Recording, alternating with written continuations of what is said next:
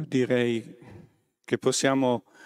iniziare questo nostro ultimo incontro di questo ciclo di conferenze, anche se eh, ci auguriamo un altro anno di poter riprendere insieme a voi questi temi, eh, se eh, ovviamente Palazzo Ducale ci vorrà ospitare. E ringraziamo ancora una volta la Fondazione Palazzo Ducale per eh, questa opportunità che ci concede di condividere i temi della nostra ricerca con la cittadinanza, con voi. Questa sera ho il piacere di presentarvi la professoressa Anna Boato. Anna Boato è eh, docente presso il Dipartimento di Architettura e Design della nostra università, di, eh, del laboratorio di restauro architettonico, però soprattutto si occupa di una scienza importante nel moderno approccio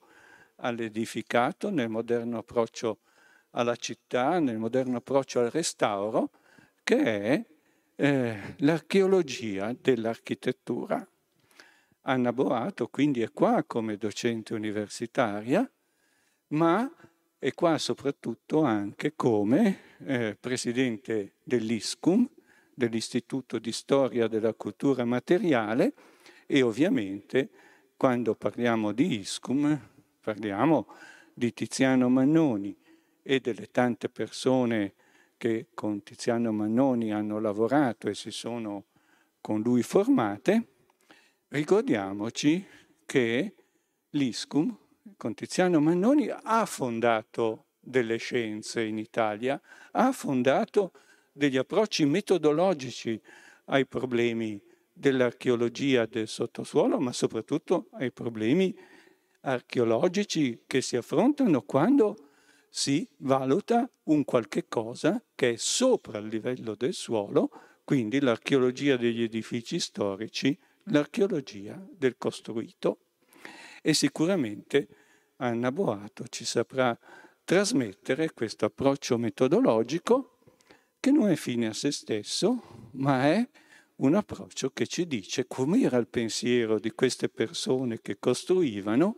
e soprattutto com'era la vita all'interno delle abitazioni nelle quali queste persone per generazioni hanno vissuto. Quindi grazie Anna per la tua presenza qui oggi con noi e ti lascio molto volentieri la parola. Grazie ancora.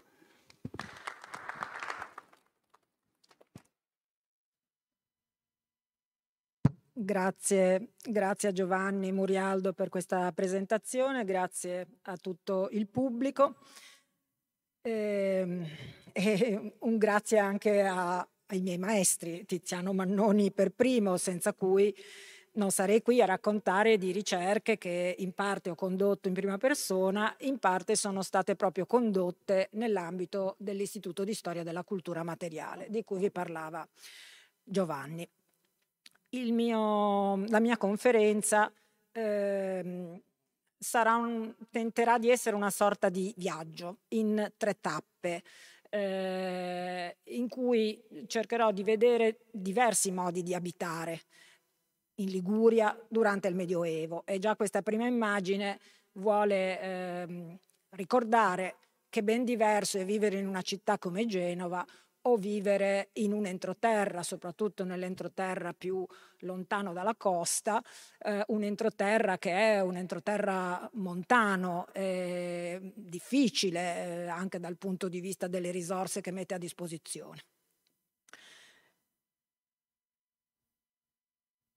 La prima tappa di questo viaggio eh, è nello Zignago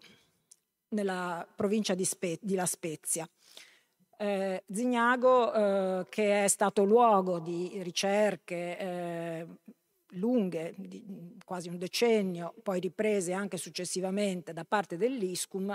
ehm, tra le altre eh, cose, tra gli altri siti, indagando eh, questa zona che voi vedete nell'immagine, la zona di Monte Zignago, eh, che qui vedete dalla vecchia mulattiera. Questi, queste ricerche che Marco Biagini, archeologo eh, dell'ISCUM, eh, ha ehm, ricordato per la loro importanza ehm, le ricerche, le prime ricerche condotte tra gli anni eh, 78 e 86 in un, una successione di campagne eh, di eh, indagine prima sulle superfici e poi attraverso un vero e proprio scavo archeologico, eh, Biagini le ricorda come il primo scavo di archeologia montana, un qualcosa che quindi era all'avanguardia in quel momento, era all'avanguardia per il tipo di eh, sito che si andava esplorando, per il tipo di oggetto di studio quindi e per le problematiche metodologiche che questo tipo di indagine in quella particolare condizione anche orografica comportava. Su queste ricerche ci sono due bei eh, libretti agili, divulgativi, che se avrete voglia potrete sfogliare eh, a cui mh, mm, fa, farò riferimento. Ci sono anche molte altre pubblicazioni a carattere eh, scientifico uscite in diverse sedi, riviste, eh, convegni. qui ehm, in queste due pubblicazioni che vi che vedete nella, nell'immagine, eh, c'è un po' il, la sintesi di questa prima ricerca condotta eh, negli anni 70-80 del secolo scorso e eh, sintetizzata in questo volume eh, I Liguri dei Monti, eh, che ha come un sottotitolo significativo Le origini della civiltà contadina nell'Appennino. Si parla quindi di civiltà contadina, di un modo particolare di abitare e di costruire e di vivere questa nostra montagna nella parte orientale della regione, eh, che è appunto la parte appenninica. Eh, più recentemente, nel 2012, eh, grazie ad un progetto eh, strategico denominato ACESIT eh, e legato alla eh, valorizzazione del patrimonio e alla sua accessibilità, eh, un programma congiunto Italia-Francia eh, si è avuta l'occasione, gli archeologi, eh, non io direttamente, gli archeologi dell'ISCUM eh, hanno avuto l'occasione di eh, riprendere e proseguire eh, in una sola campagna di scavi le ricerche in questo villaggio medievale e eh, questa è una pubblicazione che si trova disponibile anche sul web e che ehm, ha, mm, diciamo, ha avuto uno scopo soprattutto didattico. Eh, dove siamo? Siamo nella Liguria interna, eh, lungo una direttrice eh, stradale che però fa sì che questa Liguria interna non sia una Liguria isolata. Eh, qui vedete che dalla costa, dalla zona di Levanto, anzi dal, dal borgo di Levanto, ehm, si nota un percorso che eh, va verso l'interno e eh, attraverso appunto passando per la zona di Zignago, dopo aver ehm, oltrepassato Brugnato, la Val di Vara, eh, prosegue poi ehm, per eh, andare verso i valichi eh, che porteranno, possono poi portare verso Parma Parma, Piacenza e diciamo la, la pianura e quindi tutto il nord. Quindi una, un particolare sito nella eh, montagna Ligure,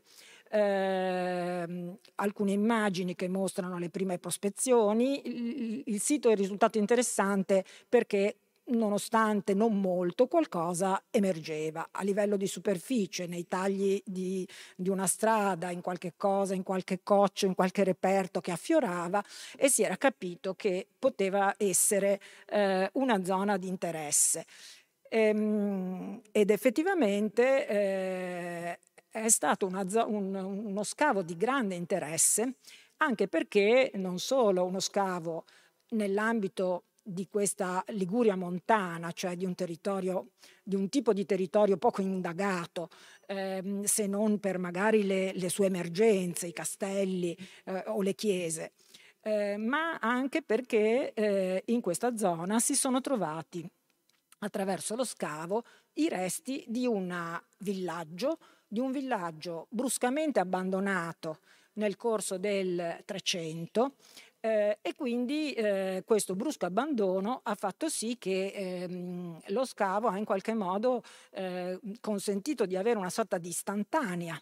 eh, di, eh, di, un momento eh, non inquinato da tutta una serie di trasformazioni successive eh, che, di vita eh, che si sarebbe sovrapposta se il villaggio avesse continuato a vivere, come eh, capita in, in, molte occasioni. qui invece la, la, vita si è interrotta e ciò che troviamo è tutto riconducibile a questi pochi secoli di vita del villaggio nel corso del Medioevo. Eh, il tutto era solo nel sottosuolo. Perché il tutto era solo nel sottosuolo? Anche perché il tipo di costruzioni non era eh, atto, eh, non era adeguato eh, a um, rimanere eh, in piedi eh, dopo l'abbandono dopo i crolli, soprattutto perché i muri erano ancora muri a secco o diciamo legati solo con della terra eh, le case erano piccole, eh, insomma un qualcosa che ancora più difficilmente che altri tipi di eh, costruzioni si può, eh, può, durare nel tempo, può resistere all'aggressione eh, del degrado. Alla fine dello, di questa primo, eh, prime campagne di scavo, eh, la topografia del territorio, del villaggio è quella che voi vedete. Eh, una sommità eh, probabilmente, su cui probabilmente eh, si trovava una torre eh, che però non è stata mh, mm, indagata mh, ma eh, soprattutto una serie di abitazioni. Queste eh, case eh, di piccola dimensione, eh, con muri in eh, pietra secco, in genere un solo vano eh, o due vani affiancati, con, eh, altri, mh, con una serie di locali. I nuovi scavi hanno mostrato che c'era una certa, ehm, che non si trattava di case isolate eh, come sembrano qui, ma che in parte erano anche organizzate a schiera con una sorta di ehm, urbanizzazione anche forse in parte progettata, ma che certamente seguiva le curve di livello. Ma quello che mi pare interessante è entrare un po' dentro queste abitazioni e un po' anche seguendo questo percorso di studio che gli archeologi conducono quando scavano e che eh, da, da, da persona non addetta ai lavori mi affascina oltremodo. Eh, voi direte ma che cosa si può capire da così pochi resti, eh, pochi corsi di pietra? Ma ad esempio vediamo un accumulo di lastre di tetto crollate, eh, il tetto che è crollato no? dopo l'abbandono, vediamo delle travi carbonizzate di cui sono rimaste le tracce impresse nel terreno. E mh, mettendo insieme questa presentazione mi è tornato in mente quando negli anni Ottanta, cioè proprio in quegli stessi anni in cui Mannoni e Liscum scavavano a Zignago, io ero ancora una studentessa e seguivo le lezioni di Tiziano Mannoni ad architettura. E mi ricordo, mi sono ricordata di essere rimasta colpita allora da una spiegazione che Mannoni ci aveva fatto a noi architetti che non, non ci immaginavamo nulla di tutto ciò, del fatto che è possibile ricostruire le strutture di una casa a partire dall'osservazione dei loro crolli e quindi dal crollo di un tetto capire come era fatto il tetto. E sono andata ieri a cercare i miei quaderni di appunti e ho trovato questo disegnino che avevo fatto copiando certamente qualcosa che Mannoni ci stava mostrando e sono rimasta particolarmente colpita dal fatto che sembra proprio una di queste case di Zignago, cioè certamente lui stava studiando queste costruzioni e, e, e, e usava questi materiali per le sue lezioni. Ehm, da quei resti quindi si è cercato di capire, si è provato a ricostruire eh, come potevano essere le case nella loro completezza, delle case come vedete abbastanza modeste ma funzionali, ehm, che eh, Mannoni eh, descrive anche successivamente in alcuni suoi articoli di sintesi, ehm, sottolineando come eh, i cambiamenti avvenuti nelle campagne eh, nel corso del Medioevo eh, sono genericamente abbastanza limitati e eh, le, case le, le, case che possiamo trovare eh, in qualche modo a livello di materiali magari no, ma a livello di dimensionamento certamente sì, ehm, non sono poi tanto diversi dalle case più antiche che presumibilmente erano prevalentemente in legno, con magari basamenti eh, in pietra, eh, e continuano ad essere delle case eh, che sì passano dalla costruzione in legno a quella a corsi di pietra, ma con un solo vano terreno, con un pavimento di argilla, con tetti che magari anziché essere coperti di paglia sono coperti di lastre di pietra ma con dimensioni comunque eh, modeste, insomma dei monovano praticamente, in cui eh, sì, poteva esserci poi la costruzione adibita a stalla, quella adibita a ricovero eh, degli attrezzi o magazzino delle, delle provviste, ma ehm, il tutto era, eh, diciamo, la, la funzionalità ehm, era tutta concentrata in questi pochi metri quadrati. Eh, cosa è stato trovato? Dei focolari che, che erano sul pavimento, privi di cammino, e quindi il fumo eh, si limitava a eh, fuoriuscire dalle fessure eh, presenti nella copertura, ehm, però vi era una zona appositamente dedicata a questa, a questa funzione con eh, intorno dei sedili di pietra, tracce di giacigli eh, probabilmente lignei eh, possono, di cui si può ipotizzare l'esistenza eh, e un arredo domestico che è stato possibile ricostruire a partire da che cosa? Da ciò che ha potuto conservarsi, ha potuto conservarsi nonostante il degrado e nonostante l'incendio che molte di queste case sembrano avere subito. Abbiamo parlato di travi carbonizzate e sono, gli archeologi hanno trovato molte tracce di questo incendio e subito hanno eh, ipotizzato che sia stata una delle cause o concause del, dell'abbandono repentino del villaggio, anche se non si sa che cosa eh, sia dovuto questo, questo incendio. Allora che cosa si può conservare da un incendio? Eh, non le parti lignee, che se fossero anche sopravvissute poi si sono marcite, ma le parti metalliche sì. E troviamo allora eh, chiavi, eh, serrature, cerniere, che rimandano alla presenza di arredi semplici, delle, sempl- delle, delle casse eh, chiuse in cui si conservavano tutti i beni personali. Eh, troviamo poi eh, ceramiche perché queste si conservano e il loro numero fa pensare che molte delle eh, suppellettili però fossero lignee e che quindi si siano anch'esse perse. E tra le ceramiche non mancano, siamo nel Levante Ligure, non dimentichiamocelo, quindi siamo in quella terra dove è frequente ehm, e distintivo l'uso dei testelli per cuocersi delle focaccette eh, semplicemente arroventando il testello sul focolare, testelli che mh, mm, erano presenti in quantità e testelli di cui ancora è, viva la, è rimasta viva la tradizione fino ad anni recentissimi, al punto che negli anni 60 Mannoni eh, fa un video con gli abitanti del piccolo borgo di Agnola proprio per documentare la produzione di, questi, di queste ceramiche da, eh, da cucina. La cosa che a me ha colpito più di tutte però è questo oggetto, una grattugia, una grattugia in metallo, sembra proprio quella che possiamo usare ancora oggi, eppure siamo nel 300, eh, a, così, a improvvisamente farci sentire vicini a questa popolazione così lontana nello spazio e nel tempo da noi. E non mancano ovviamente tutta un'altra serie di oggetti che ci fanno capire in modo diretto e indiretto che tipo di vita si svolgeva in questo villaggio, che tipo di attività, eh, certamente attività legate all'agricoltura, certamente attività de- dedicate legate all'allevamento, soprattutto di pecore, di capre, di maiali,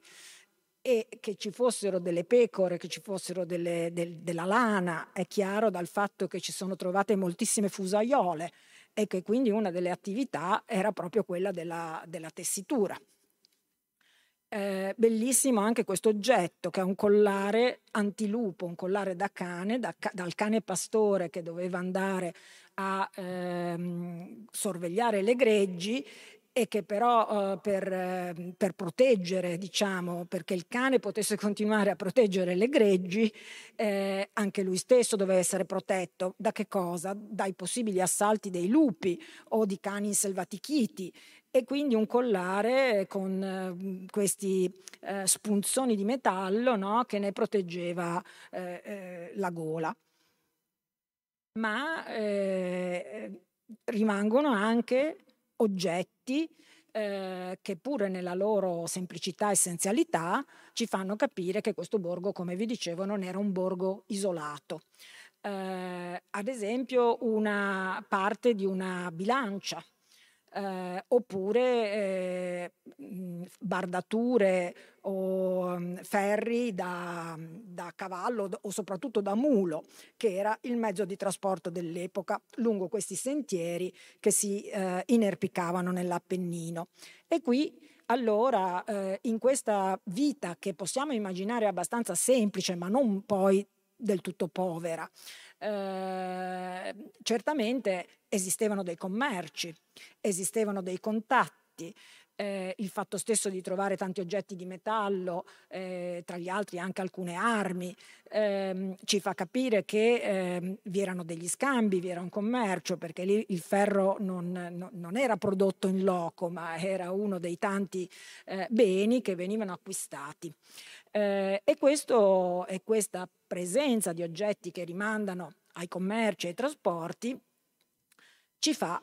eh, tornare sul problema della viabilità sulla viabilità che eh, comunque eh, sfiorava questo borgo eh, e abbiamo visto, di cui abbiamo già parlato. E allora qui eh, arriviamo alla seconda tappa del nostro viaggio, del nostro viaggio nel tempo e nello spazio, da questo borgo interno eh, dedito a, all'agricoltura, soprattutto alla pastorizia, ehm, e, e, sicuramente però connesso con il resto del mondo eh, dell'epoca, eh, andiamo eh, sulla costa, seguiamo questo percorso a dorso di mulo eh, o a piedi e arriviamo dove? Nella valle di Levanto. E come si abitava a Levanto? Quanto diversa era nel Medioevo la vita in un borgo costiero rispetto a quella di, della Liguria interna. Levanto è un altro luogo che ha eh, visto, è stato ehm, luogo appunto eh, delle ricerche del, dell'ISCUM, una delle prime ricerche a cui ho partecipato, eh, e ricerca che ha riguardato eh, vari, mh, dal punto di vista metodologico vari percorsi di indagine. E dal punto di vista dell'oggetto il territorio nella sua interezza, come era già stato fatto per lo Zignago, eh, nell'ottica di, di quelle ricerche di archeologia globale eh, ha, mm, eh, su cui Mannoni ha insistito per tutta la sua vita. L'importanza non di ricerche che pretendessero di capire tutto, di mettere la parola fine su tutto, perché questo non ha senso, non è, oltre a non essere possibile, ma ricerche che ehm, eh, si occupassero del contesto in tutta la sua interezza, si occupassero di tutte le epoche storiche e quindi si occupassero delle trasformazioni nel tempo di, una, di un territorio e, e, delle varie forme di paesaggio che ne sono derivate nel tempo. Eh, una ricerca che ehm, approfittasse di tutte le fonti possibili eh, e che arrivasse sia allo scavo, come si è visto per Zignago, ma come punto di approdo di un percorso più ampio, che ad esempio eh, approfittava delle fonti scritte, approfittava delle fonti orali, eh, cioè dei racconti degli abitanti, eh, che anche per Zignago avevano dato suggerimenti interessanti, approfittava delle raccolte di superficie, eh, eh, e dell'esame della conformazione delle, dei territori. Ad esempio la, la, cima spianata del monte che ti dice che lì c'è stato un intervento artificiale e che quindi qualcuno ci sia insediato, oppure i, i, frammenti ceramici che emergono nei campi ogni volta che si zappa eh, e che si rivolta al terreno e che continuano ad affiorare. E anche a Levant abbiamo usato tutti questi, ehm, questi sguardi, ma ehm, come mai sono stata coinvolto io che ero appena laureata in architettura? Eh, perché uno dei percorsi di indagine che abbiamo provato è stato quello del, dell'osservare gli abitati esistenti e di guardare negli abitati esistenti ciò eh, che eh, i vari elementi architettonici potevano ancora raccontarci della storia passata. Eh, questa immagine vi fa vedere quanto ampia sia la vallata alle spalle del borgo principale. Qui vediamo alcuni degli insediamenti delle varie frazioni, ma le vediamo ancora meglio in questa bella planimetria di Vinzoni. Eh, planimetria di Vinzoni che ci fa vedere quanto ampia fosse la valle che si apriva a corona dietro le spalle del, del borgo costiero e quanto abitata fosse. Qui sì, siamo nel Settecento, eh, ma notate quanti insediamenti e case sparse. E se guardiamo le ricerche di superficie eh, e queste raccolte di reperti ceramici e le datazioni eh, eh, che potevano eh, via via essere attribuite ai frammenti ceramici, beh, ci accorgiamo che intorno a molti di questi borghi si sono trovati frammenti di ceramica medievali, eh, databili tra il 1200 e il 1400. Così come le fonti scritte ci dicono che moltissimi di questi insediamenti esistevano, almeno il loro nome era già eh, documentato eh, a partire dal 1100, moltissimi nel 1200, eh, altri nel 1300 e nel 1400. E insomma l'intreccio ti fa capire come questo territorio sia stato tutto ampiamente ehm, antropizzato ehm, e nel Medioevo fosse eh, non molto diverso dal punto di vista degli abitati da quello che vediamo oggi. Cosa troviamo nelle case? Troviamo, ecco, qui ci, manca, ci, mancano gli scavi archeologici in queste case e le case sono state poi trasformate, trasformate, trasformate, ricostruite. Quindi paradossalmente conosciamo meno eh, della vita dentro queste case di quello che conosciamo della vita dentro il borgo abbandonato di Zignago. Però eh, abbiamo delle case. Abbiamo delle case che nel Medioevo, in quegli stessi secoli in cui Zignago era un borgo costruito in pietrasecco eh, con eh, case di un solo piano, eh, qui abbiamo eh, elementi che fanno capire che l'edificato era molto più importante, molto più eh, impegnativa la sua costruzione eh, portali, portali con eh, enormi architravi monolitici, pensate solo al problema di trasportare questi pesi eh, lungo quelle che comunque continuano a essere mulattiere perché appena si sale eh, e le pendenze sono elevate eh, c'è solo il mulo eh, o, o, o, i sistemi di trascinamento che ci possono aiutare o di lizzatura dall'alto eh, portali le cui forme ci fanno le mensoline, l'arco acuto, eh, ci fanno capire di essere nell'ambito di una tradizione eh, che se non è nel, del pieno medioevo, magari di un tardo medioevo, è comunque una tradizione medievale. Alcune di queste case sono ancora oggi eh, più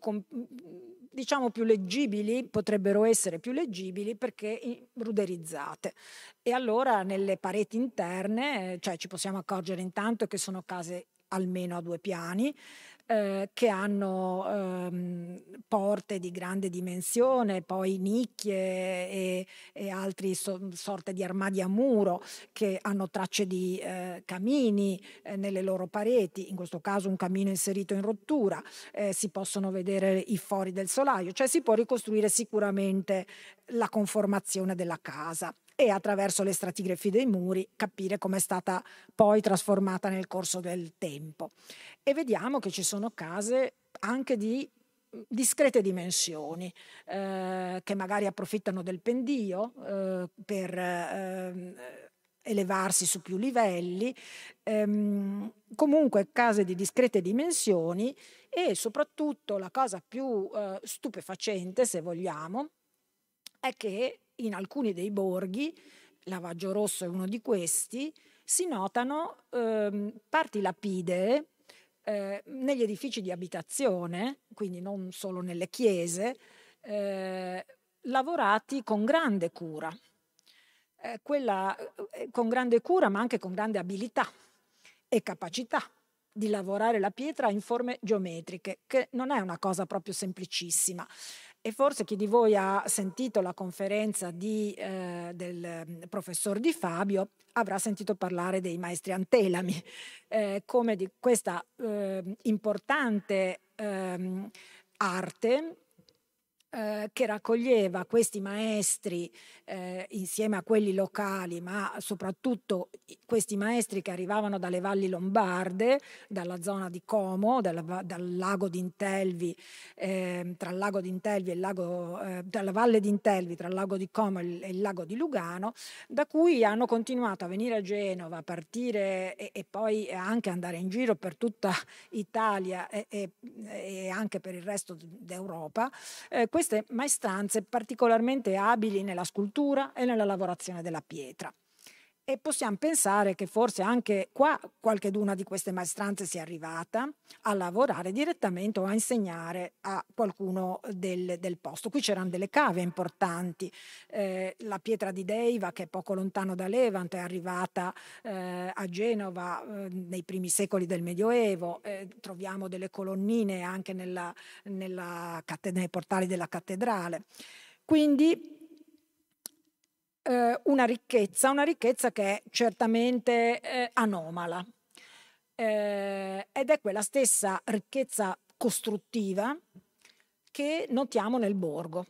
Levanto, il borgo principale, dove eh, invece di essere una sola, la casa con la, la, la pietra squadrata, sono moltissime gli edifici eh, che hanno logge, archetti pensili, eh, tutti in questa bella pietra verde locale eh, e colonnine in marmo, polifore, eh, piccoli palazzi che eh, assomigliano moltissimo ai nostri del capoluogo, ai nostri genovesi e fanno capire quale stretto contatto esistesse eh, dal punto di vista culturale eh, e non solo ovviamente tra il borgo di Levanto e il capoluogo. Levanto è sempre stata eh, strettamente legata alla, alla, Repubblica. Ma come mai tutta questa ricchezza? Eh, e che tipo di case sono queste case che troviamo nel borgo di Levanto? Eh, mh, allora, alcune di queste case, oltre alle grandi logge che certamente hanno un significato, eh, si notano anche case in cui ehm, un, isolati addirittura, in cui vi è un'alternanza tra grandi porte eh, di, di, di, mh, dal passaggio molto eh, comodo, no? comodo anche per chi, ehm, per un, una bestia ad esempio, una bestia col suo carico, o, o un uomo che trascina, che porta eh, carichi eh, e porte più strette. E questa eh, diciamo, alternanza di eh, porte strette e porte ampie eh, può essere attribuita ad un'organizzazione tipica della casa mercantile, eh, dove il, lo spazio a piano terra è appunto usato per ricovero delle merci e ha bisogno quindi di un ampio passaggio eh, e invece la, le, i piani eh, superiori della, dell'edificio sono usati per lo scagno, ossia l'ufficio, e per la residenza. Eh, come è così eh, immaginato in, questa, in, questo spaccato assonometrico. E perché abbiamo, abbiamo a Levanto la casa mercantile? Beh, perché Levanto, non solo perché Levanto è sul mare, eh, perché eh, non tutti i borghi liguri sul mare hanno queste caratteristiche e hanno questa ricchezza costruttiva, ad esempio nel corso, cioè già nel Medioevo. Eh, qui eh, c'era una situazione particolare. C'era una situazione particolare viene, ehm, di cui abbiamo un primo grosso indizio nella presenza di questa grande loggia, eh, adesso piuttosto lontana dal mare, eh, in una parte interna del, del borgo. Eh, questa grande loggia di cui parlano anche gli statuti comunali eh, come di un punto dove eh, si ehm, svolgesse un'attività diciamo in qualche modo doganale di controllo, pesa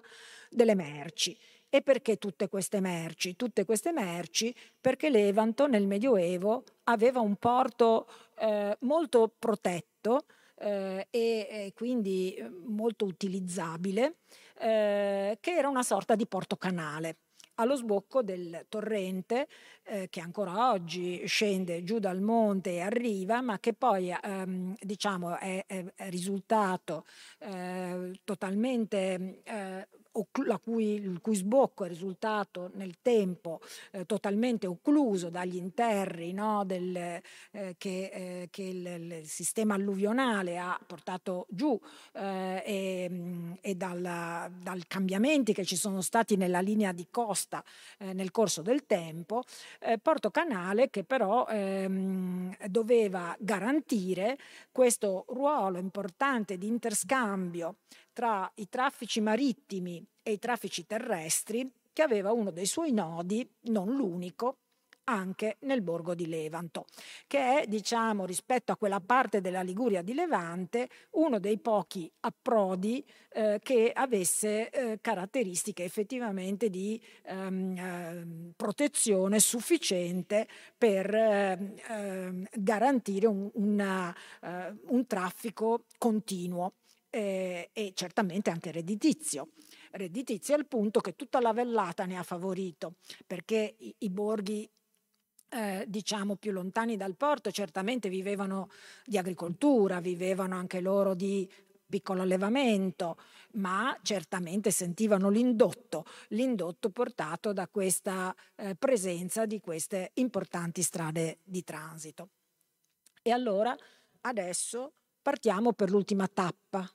di questo nostro percorso e in questo caso non, non più a dorso di mulo, ma prendiamo una di queste barche e dove approdiamo? Approdiamo a Genova. Non si può non parlare di Genova parlando di abitare in Liguria. Io poi ho sempre vissuto qui,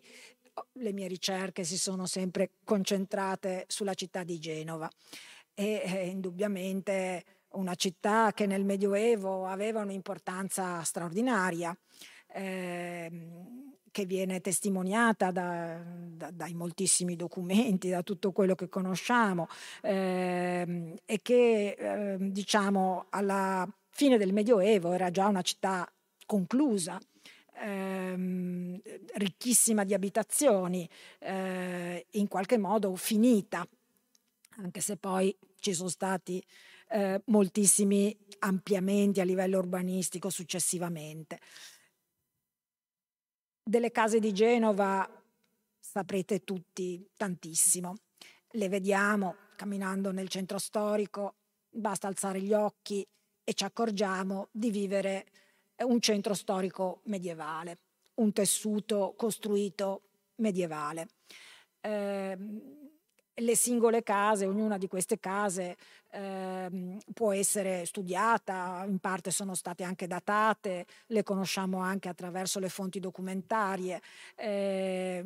questi bei basamenti in pietra squadrata dove appunto i maestri antelami hanno lavorato eh, fin dal loro primo arrivo in città, eh, l'uso del marmo, del marmo eh, di Carrara che certamente non arrivava nelle parti interne ma come abbiamo visto arrivava a Levanto, arrivava a Genova ancora di più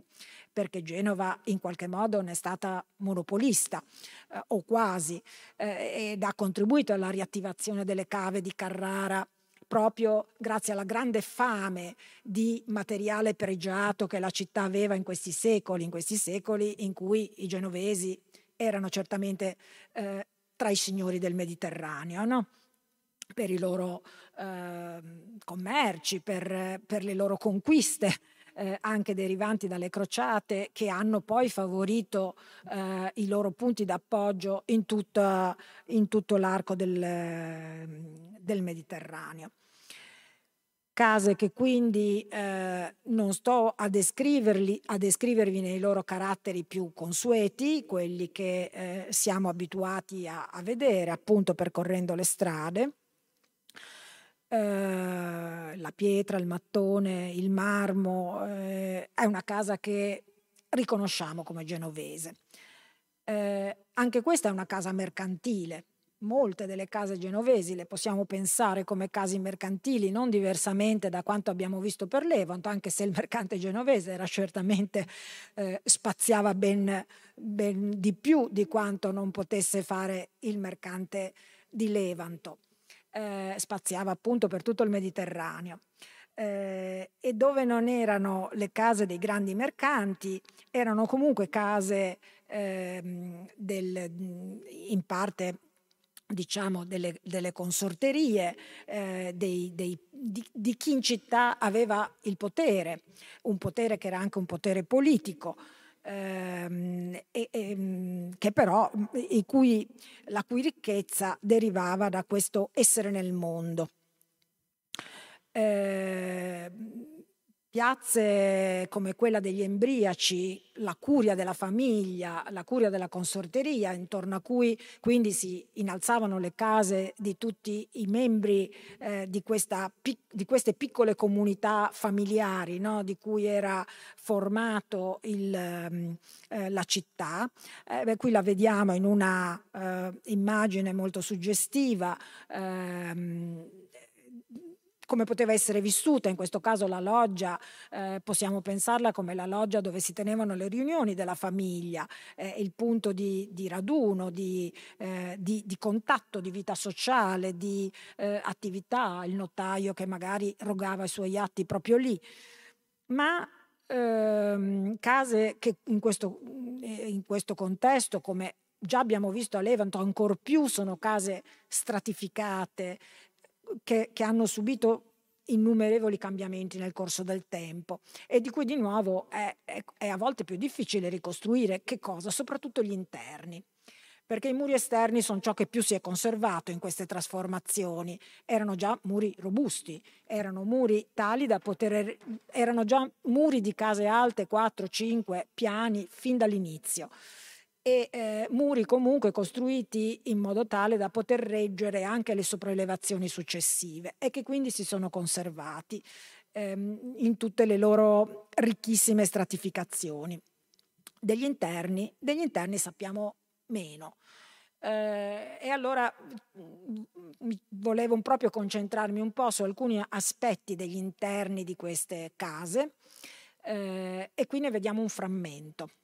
Eh, questo è un frammento proprio di una delle case della consorteria degli Embriaci, sulla piazza adesso di Santa Maria in Passione, un piccolo lacerto di intonaco eh, nei, nei tanti metri quadrati di parete che, che esistono oggi, che si è conservato veramente per un caso fortuito e fortunato e che ci fa intuire che cosa potessero essere gli interni delle abitazioni medievali genovesi. Qui siamo già in un momento di tardo medioevo, probabilmente è un intonaco da riferirsi ad una proprietà ormai non più degli embriaci, ma di questo Monsignor Giacomo de Germanis. E vediamo tutte le pareti eh, ricoperte da questa sorta di arazzi dipinti eh, con motivi eh, geometrici, floreali, eh, a volte anche scene. Eh, io gli altri esempi, altri esempi, che conosco li conosco nelle, nelle, stanze del chiostro dei canonici di San Lorenzo, eh, dove di nuovo abbiamo queste pareti dipinte e, eh, e, anche delle scene di vita che vengono rappresentate in, ad esempio in questo fregio no? e che ci possono un po' eh, aprire degli squarci, far capire eh, in, qua, in, quali modi eh, si, ci si vestisse, si vivesse, eh, i mestieri, eh, le situazioni. Ma se le pareti erano così colorate, decorate, dipinte, eh, altrettanto erano i solai, cioè questi soffitti. Eh, dico solai perché è, è, è, la carpenteria lignea che regge, eh, l'impalcato della casa, è ciò che che regge eh, il peso delle persone e degli oggetti piano per piano, ma, ma, sono poi dei soffitti, dei cieli, dei cieli dipinti. Eh, e di questi ce n'è veramente tantissimi.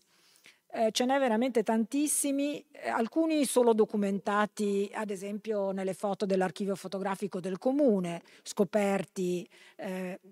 già parecchio tempo fa eh, e l'annotazione dice la decorazione quando è stata portata alla luce e come è stata portata alla luce demolendo qualche controsoffitto che li copriva, li nascondeva, si è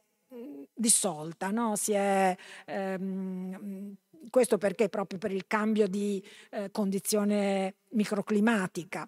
Ma in tanti casi invece, anche più recentemente, negli ultimi anni si continuano a fare scoperte eh, via via che si intraprendono lavori nelle, negli edifici del centro storico se ne, sono, se ne scoprono eh, anche in, in, buone condizioni. Eh, ve ne faccio vedere qualcuno, li scorro velocemente. Eh, dei cieli dipinti che hanno i loro punti eh, più significativi spesso sui travi principali, eh, dove ad esempio poteva esserci poteva essere applicato un, eh, sicuramente lo vediamo qua, un Agnus Dei, eh, un altro contratto parla proprio della volontà di porre un, un Agnus Dei di oro fino eh, sul, sul, sotto il trave, il bordonale di un solaio e qui eh, nel, nel, soffitto della biblioteca di Palazzo Rosso ne vediamo l'impronta, si è perso eh, l'oggetto ma ne rimane il, il contorno. Eh, ma oltre ai travi spesso le tavolette eh, di contorno dei soffitti recavano eh, scene particolari, ehm, elementi simbolici, eh, a volte vere e proprie scenette di vita. Era una rincorsa, una rincorsa continua all'imitazione. Ehm, e questo lo vediamo dagli oggetti, ma lo, lo, lo capiamo ancora di più dai documenti. I documenti del 400, Alizeri ne ha segnalati tantissimi, eh, ci dicono eh, della volontà dei vari committenti di, eh, dei, di, di, avere nella propria abitazione dei solai eh, almeno di quella stessa qualità e bellezza che già avevano realizzato i vicini o, o, o gli amici eh, o i conoscenti e quindi era veramente una rincorsa ad essere eh, al passo con, con la moda e con i tempi.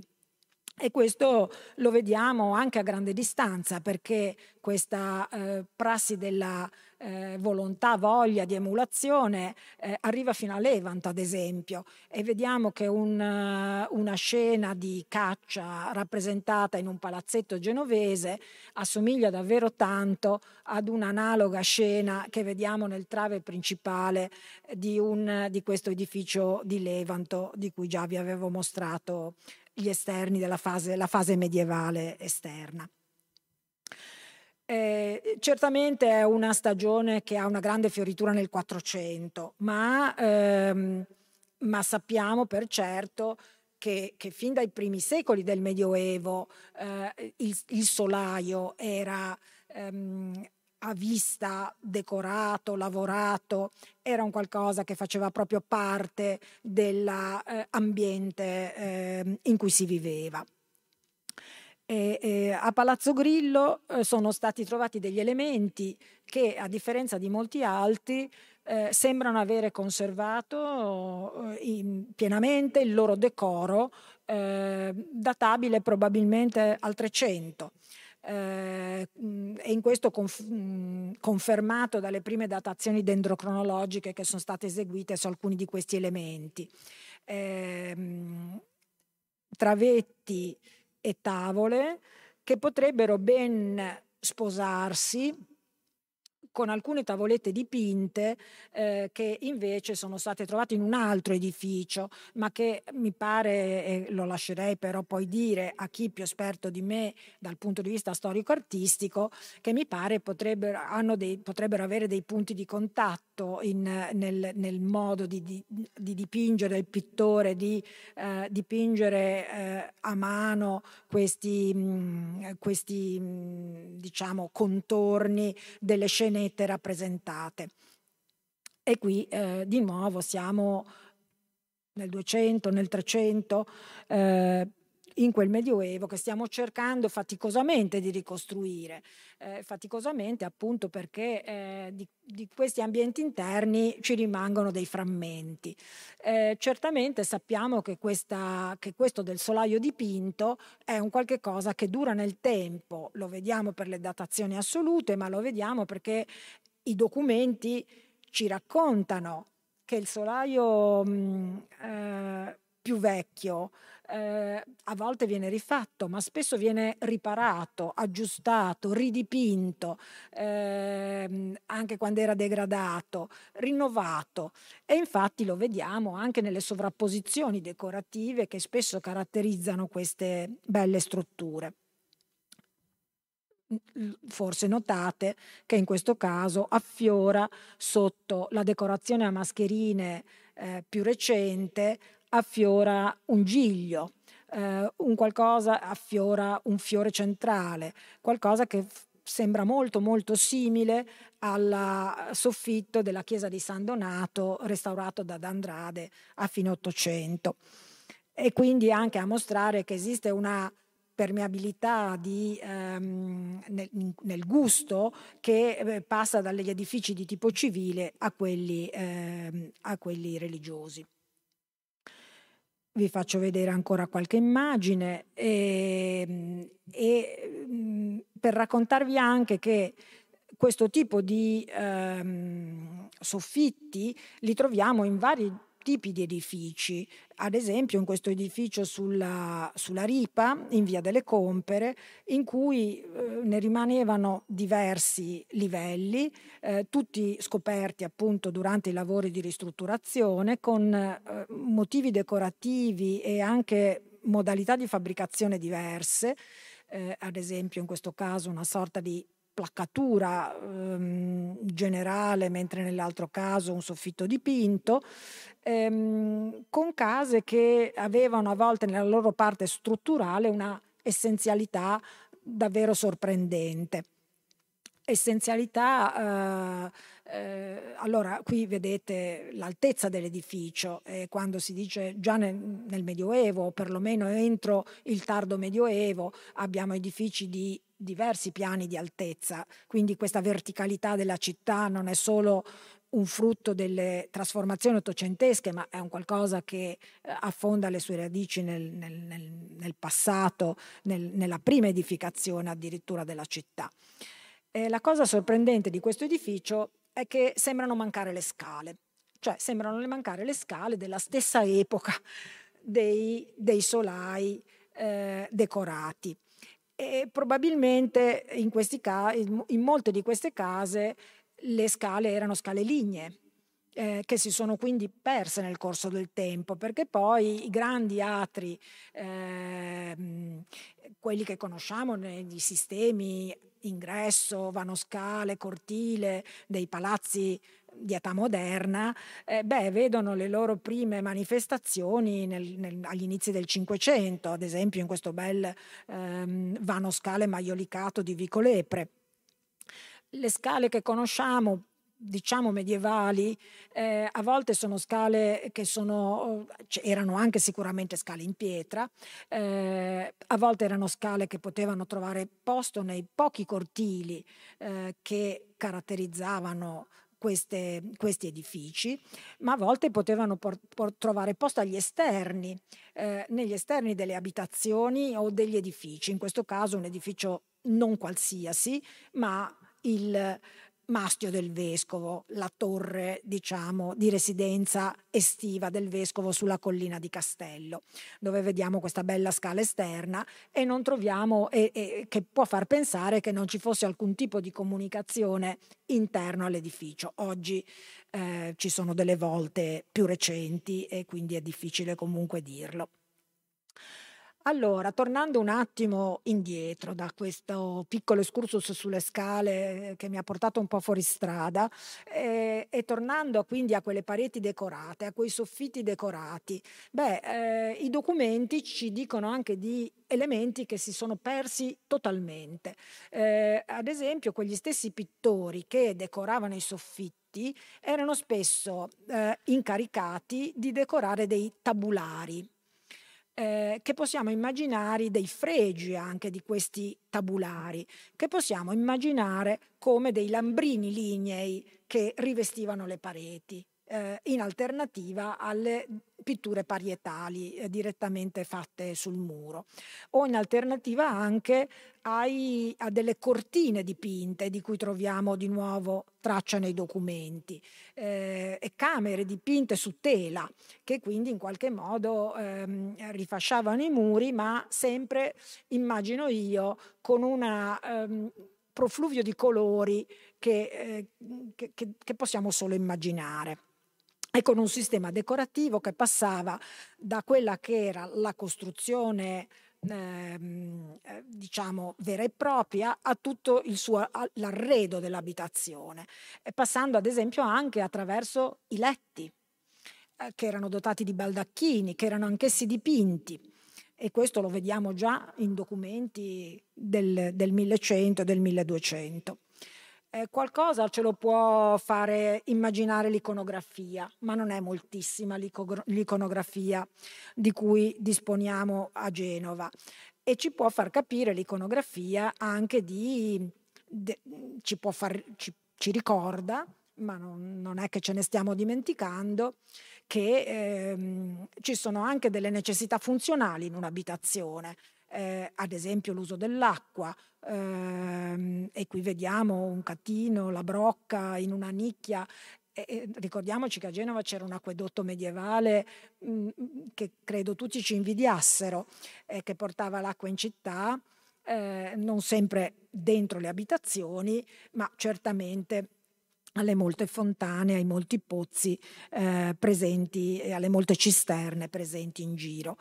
E, e, quindi dobbiamo pensare anche che queste case eh, non solo erano decorate, ma erano anche dotate di tutte le, le comodità possibili.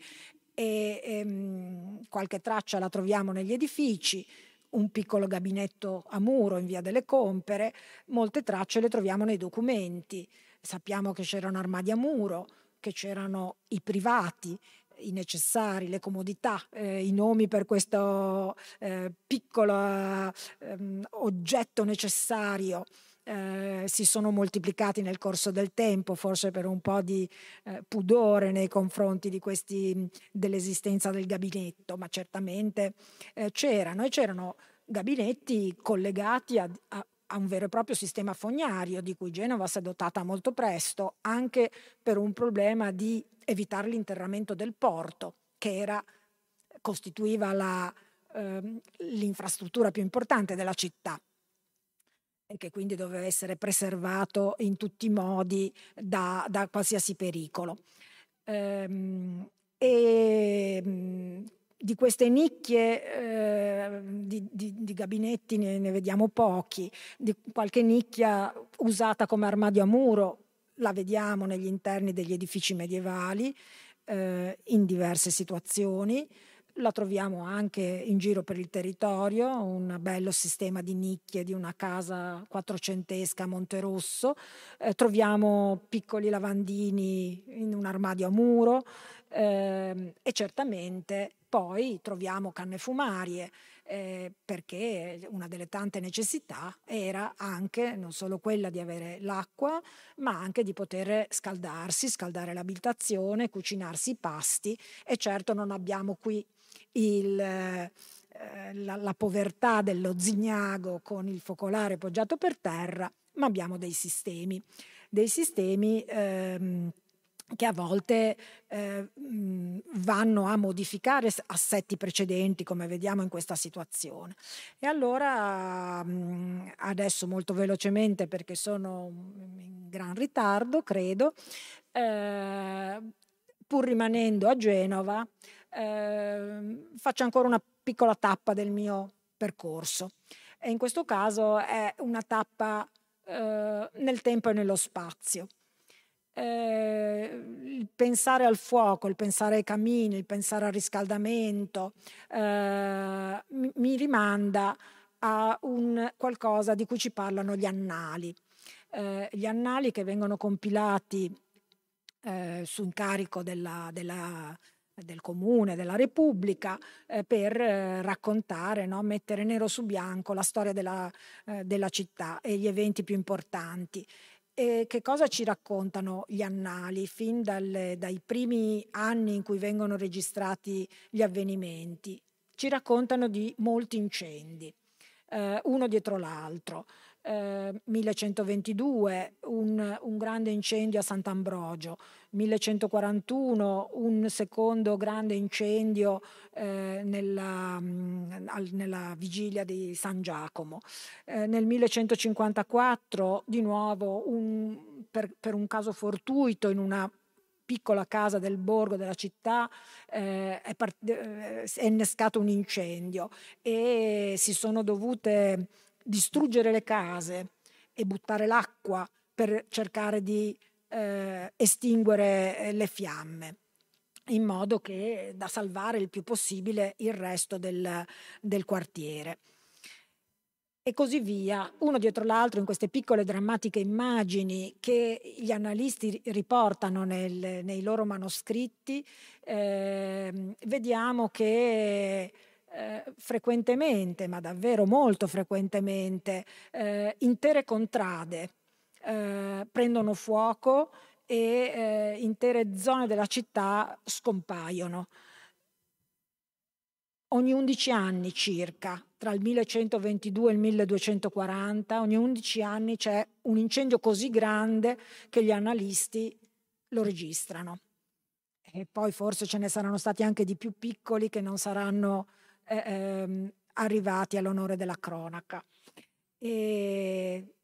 e, a volte ci riportano anche quante case di volta in volta eh, si sono incendiate, più di 50, eh, oltre 30, ehm, e se non si fossero mh, distrutti i tetti o distrutte a volte le case stesse, i, i, i danni sarebbero stati ancora maggiori perché l'incendio si sarebbe propagato da casa a casa eh, sempre più ampiamente. E, mh, mhmm, a volte questi incendi ci, ci, ci, viene anche raccontato da dove partono, ad esempio da un forno. Eh, e, e sappiamo, un, sappiamo una cosa che tutti i genovesi sanno, Genova è una città ventosa e, e, anche allora lo sapevano. E allora che cosa si faceva per cercare di porre un freno a, questo, uh, a questa devastazione ricorrente? E il banditore eh, doveva andare in giro per la città, ma quando? Quando soffiava il vento di tramontana, quando ventus aquila regnat. Deve andare per la città e ammonire, ammonire tutti di spegnere ehm, il fuoco e di ehm, diciamo, controllarlo accuratamente perché erano veramente eh, bastava un nulla, eh, bastava un nulla, ma come mai bastava un nulla? Eh, adesso lo vedremo, ma eh, diciamo, mm, intanto vediamo che questi incendi ci sono un po' dappertutto eh, e che continuano nei secoli successivi al XII e al XIII ehm, in cui non si registrano più, sembrerebbe, incendi accidentali, si continuano però a registrare incendi dovuti a conflitti. Eh, perché? Perché beh, i genovesi sono sempre stati litigiosi e le varie consorterie si sono sempre fatte la lotta per il governo della città e allora se ci è noto che eh, ci si eh, si lottava magari all'arma bianca anche per le strade, che ci si, eh, con le catapulte si cercava di buttare pietre sulla torre del vicino per danneggiarla, beh, uno dei modi era anche quello di incendiare, incendiare la porta d'ingresso, incendiare i solai, eh, sia per vendetta sia per farsi strada. E allora a volte questi incendi scappavano di mano, eh, possiamo immaginare e eh, nel 1414-15, durante un, periodo di particolare ehm, ehm, diciamo di, di, guerra civile all'interno della città, ben 146 case vengono bruciate e distrutte eh, e la maggior parte si dice sono case modeste. E forse qui anche con il suggerimento di Giorgio Stella, che nel 1396 ci dice eh, crediamo che se queste case fossero fa- state fatte di eh, buona pietra, avessero avuto una corazza di buona pietra, eh, il fuoco non avrebbe potuto eh, causare così tanti danni, eh, immaginiamo che ci fosse una città di legno a fianco alla città di pietra e di mattoni che è arrivata fino a noi, una città di legno che è scomparsa ma che doveva essere eh, significativa numericamente, eh, con case di legno citate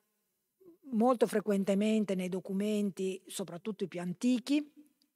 con case che a volte sembrano trasportabili, perché eh, nel momento in cui si fanno dei contratti di tipo enfiteutico eh, si dice anche che scaduti, la, scaduti, gli anni della concessione la casa la si può trasferire dove si vuole. E questo ci fa pensare a una casa smontabile in qualche modo, non certo a una casa in, in pietra e malta.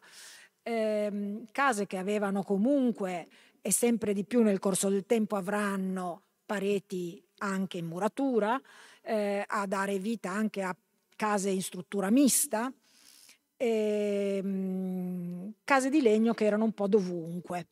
in tutta la città, a fianco alle case più importanti, quelle che abbiamo visto, quelle che ancora conosciamo. Eh, ancora, ne, ne, esisteva ancora una alla, fine del 500, alla metà del Cinquecento, alla fine del Cinquecento, eh, lo sappiamo da una testimonianza eh, una casa che si trovava nell'incrocio eh, delle, delle, strade di Canneto e che, su cui eh, si avvia una causa perché la casa era gravata da una servitù eh, di si dice Alcius non tollendi, non poteva essere sopraelevata. Non poteva essere sopraelevata perché questo avrebbe infastidito i vicini. E allora forse è proprio per questo motivo che questa casa di legno antica, come viene descritta nei documenti, si conserva così a lungo nel tempo, perché non avendo uh, la possibilità di sopraelevarla e quindi non avendo la necessità di demolirla e ricostruirla per poterla sopraelevare, riesce a sopravvivere. Però a un certo momento anche questa casa viene distrutta e ricostruita. E però nell'ambito di questo processo ci raccontano i testimoni che quella casa era di una foggia straordinaria ormai per quell'epoca, per il Cinquecento. E, i testimoni dicono non ne ho mai vedute altre fabbricate di questa foggia, cioè sopralegni, fatta sporta, quindi immaginiamo dei pilastri di legno, delle mensole di legno e addirittura un testimone dice eh, ho visto quando ci hanno fabbricato la cisterna sotto la casa e vi sono entrato e ho visto i fondamenti e le finestre sopra i colonnelli, le colonnine, è tutto di legno. Eh, e queste sono proprio le ultime testimonianze di una città che non esiste più e che in qualche modo ehm, una città più modesta, diciamo, di edifici più modesti, che ci fa capire come poi anche quelle case che abbiamo visto nello Zignago eh, nel 300 eh, forse ci, ci possono dare un'idea di un altro modo di vivere anche in piena città, nei primi secoli del Medioevo, con case modeste, dei nuovi inurbati che arrivano e si costruiscono in questi appezzamenti che prendono a, in locazione delle piccole case, ma il dinamismo della città, la ricchezza della città non ha consentito a nessuno di questi edifici di conservarsi e anche gli scavi spesso non sono in grado di restituirci questa realtà perché anche il suolo è stato tutto completamente stravolto dalle ehm, trasformazioni successive. E con questa bellissima immagine del molo rappresentato nella, nella um, gabella delle tasse che, eh, che, come sempre si sono pagate e anche allora si pagavano, vi ringrazio per l'attenzione e ho concluso.